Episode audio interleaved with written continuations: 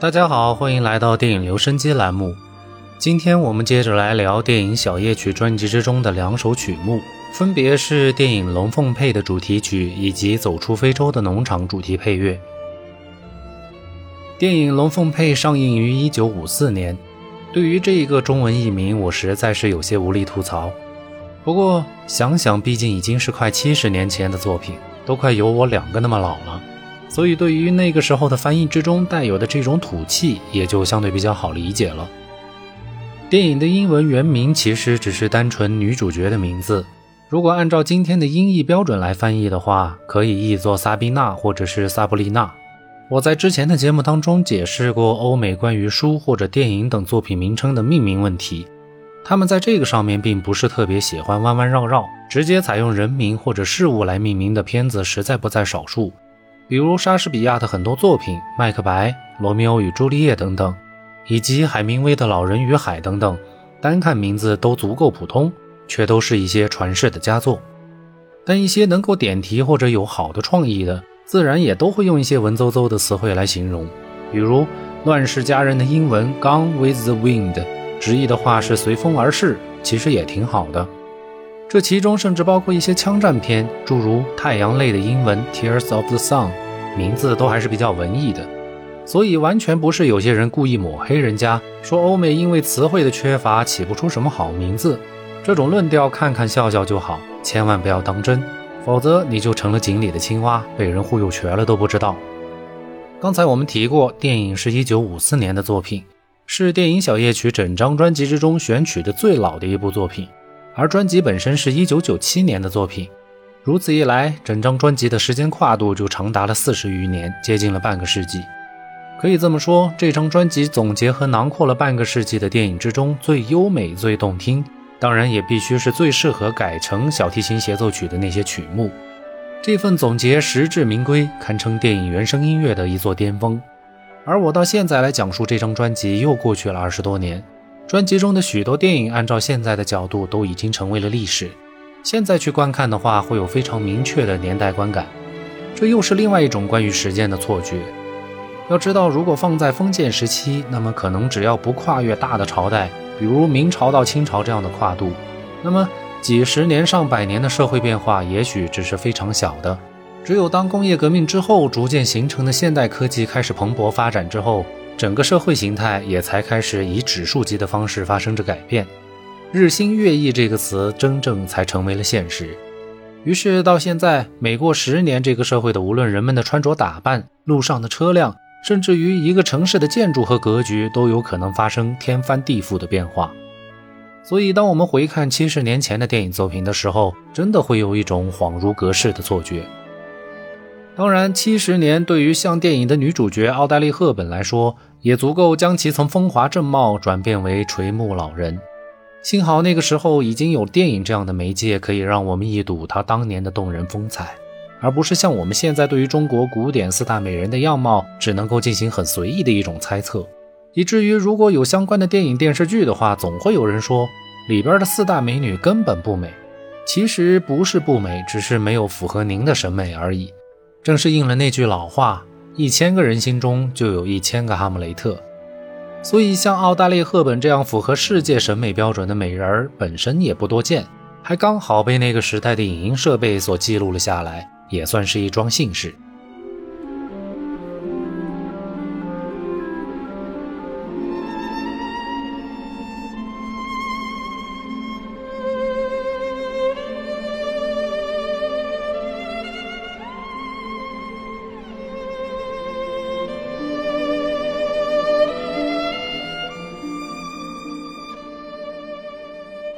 龙凤配》这部电影的内容，按照今天来看，当然无非也就是另外一个灰姑娘的爱情故事。所以我们可以看到，综合评分并不是特别高，但至少在那个年代，演员的演绎是相当的精彩，男的帅，女的美，真的可谓是赏心悦目。配合着浓浓的时代气息，让我们可以好好领略一下什么叫做贵族的优雅，以及时间穿越的错觉。是的，时间穿越到一九九五年，新版的《龙凤配》上映了。哈里森·福特和茱莉亚·奥蒙德重新演绎了半个世纪前的那段炽热的爱情，因为故事本身也就那样，所以口碑依然也就那样。二者的评分仅相差零点一，自然还是老版本险胜。不过因为《小夜曲》这个专辑选取的是一九九五年的音乐版本，所以在这里我们也无法回避，只能将两部电影一块儿推荐给大家去看。至于为何选取了一九九五年的音乐版本，这个自然也是约翰·威廉姆斯的私心在作祟，因为正是他本人创作了一九九五年版《新龙凤配》的原声音乐，将其选用到这个专辑之中，也就顺理成章了。然而，要说电影本身的影响力而言，还是一九五四年的版本受众更加广泛。特别是那种黑白色调下的美女和俊男，以及独特的光影，成为了那个时代的一种象征性符号。回到音乐上来，威廉姆斯为电影写作的原声音乐也是很符合电影原本情感纠缠的意境。所以这首曲子在曲调上就充分展示了威廉姆斯高超的古典音乐艺术技巧。将高低音的衔接和转换几乎做到了极致，同时也将多个声部的运用发挥到了极致。该曲目还运用了四三拍圆舞曲的方式来写作，所以在这些高低音和谐的转换过程当中，就会给人一种流转自如、行云流水般的感受。该抒情的地方温柔至极，该有力量的地方也毫不含糊。所以听罢全曲，听众的整个身心都会跟随着音乐的高低起伏一起来转圈圈。一会儿体味出憧憬爱恋的无限美好，一会儿又体味出在两个爱情面前摇摆不定的纠结之感。该曲目因为我并没有找到原声的版本，所以在这里就只能单独讲解帕尔曼的小夜曲版本，算是一个小小的遗憾。但这并不会妨碍我们聆听曲子的美好以及理解其中所包含的情绪。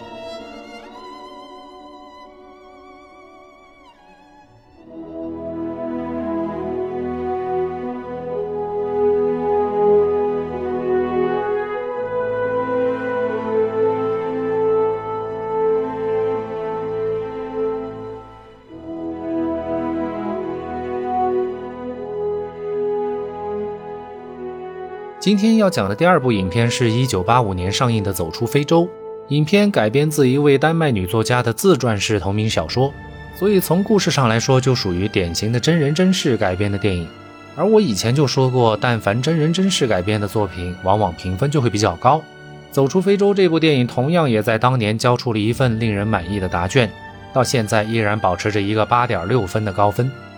该片在一九八六年的第五十八届奥斯卡上也荣获了包括最佳影片、最佳导演、最佳改编剧本在内的七项大奖，是当年最大的赢家。故事本身其实不复杂，和上面提到的《龙凤配》一样，也是讲述一个富家女在非洲经营庄园和邂逅浪漫爱情的故事。然而不同的是，《龙凤配》是灰姑娘的华丽转身，走出非洲则是化茧成蝶的蜕变。一个是虚构的理想主义，一个则是优美的真人真事，所以获得的口碑也会有所不同。走出非洲的原声音乐来自拿过四次奥斯卡小金人的好莱坞音乐大师约翰巴里。我在之前的节目当中曾经两次介绍过这位大师，分别是《零零七》和《与狼共舞》那两期节目，感兴趣的小伙伴可以稍后去翻看。约翰巴里的音乐风格也是和约翰威廉姆斯比较相近。二者都有着良好的古典音乐教育经历，所以所谱写的电影原声音乐往往也是有着比较明确的篇章质感的。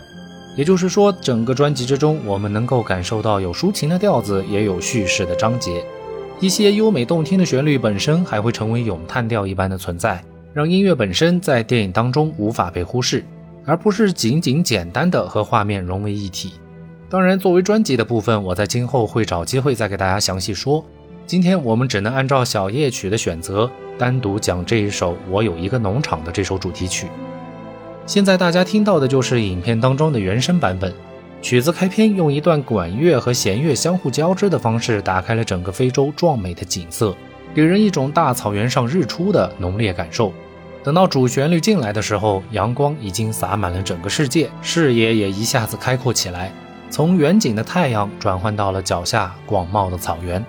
调子本身也是哆咪嗦为主的大调来谱写，所以就会给人一种积极正向的心理暗示。选曲两次重复了主旋律的部分，但重复之前用很柔和的管乐做了一点过渡。这个时候就不光是在描绘整个场景，而是把人物也带入到了场景之中，让这幅壮美的景色增加了一点生命的色彩，以及这些生命在这个场景中所带来的和谐与美好。回到小夜曲的版本，小夜曲的版本改编的就比较少。开头的影子部分完全照搬，只是把从主旋律开始的大编制改成小提琴的协奏。这样的改编方式让音乐本身所要传递的情绪上就会有了一些微妙的变化。这些变化主要体现在小提琴本身的音色上。帕尔曼的演绎方式，我们以前已经说过，情绪和氛围是他最拿手的好戏。所以在该曲目的改编上，它所营造的氛围从一开始就是女主角的咏叹调。我们可以这么来理解，原版的这首曲子只是一个宏大篇章中的一首序曲，但帕尔曼的版本则可以理解为整个乐章的浓缩和精华，用一首曲子就完整的讲述了整个故事。无论是完整度和情绪表达上，我个人认为，对于看过电影的朋友，应该都会和我有一样的感受；而对于没有看过电影的朋友，则可以按照我所说的，带入到电影当中去试着理解看看。当然，我所说的也仅仅只是我个人的想法。您在看过、听过之后，也许会对我的说法深以为然，也许也会嗤之以鼻，这都无关紧要。重要的是，您已经通过我的讲解有了自己的理解。好了，本期节目就是这样，感谢各位听众听我讲述关于电影、关于音乐的故事。喜欢的话，不妨顺手关注一下，或者点个赞、留个言再走，那将是对我最好的支持。我们下周见。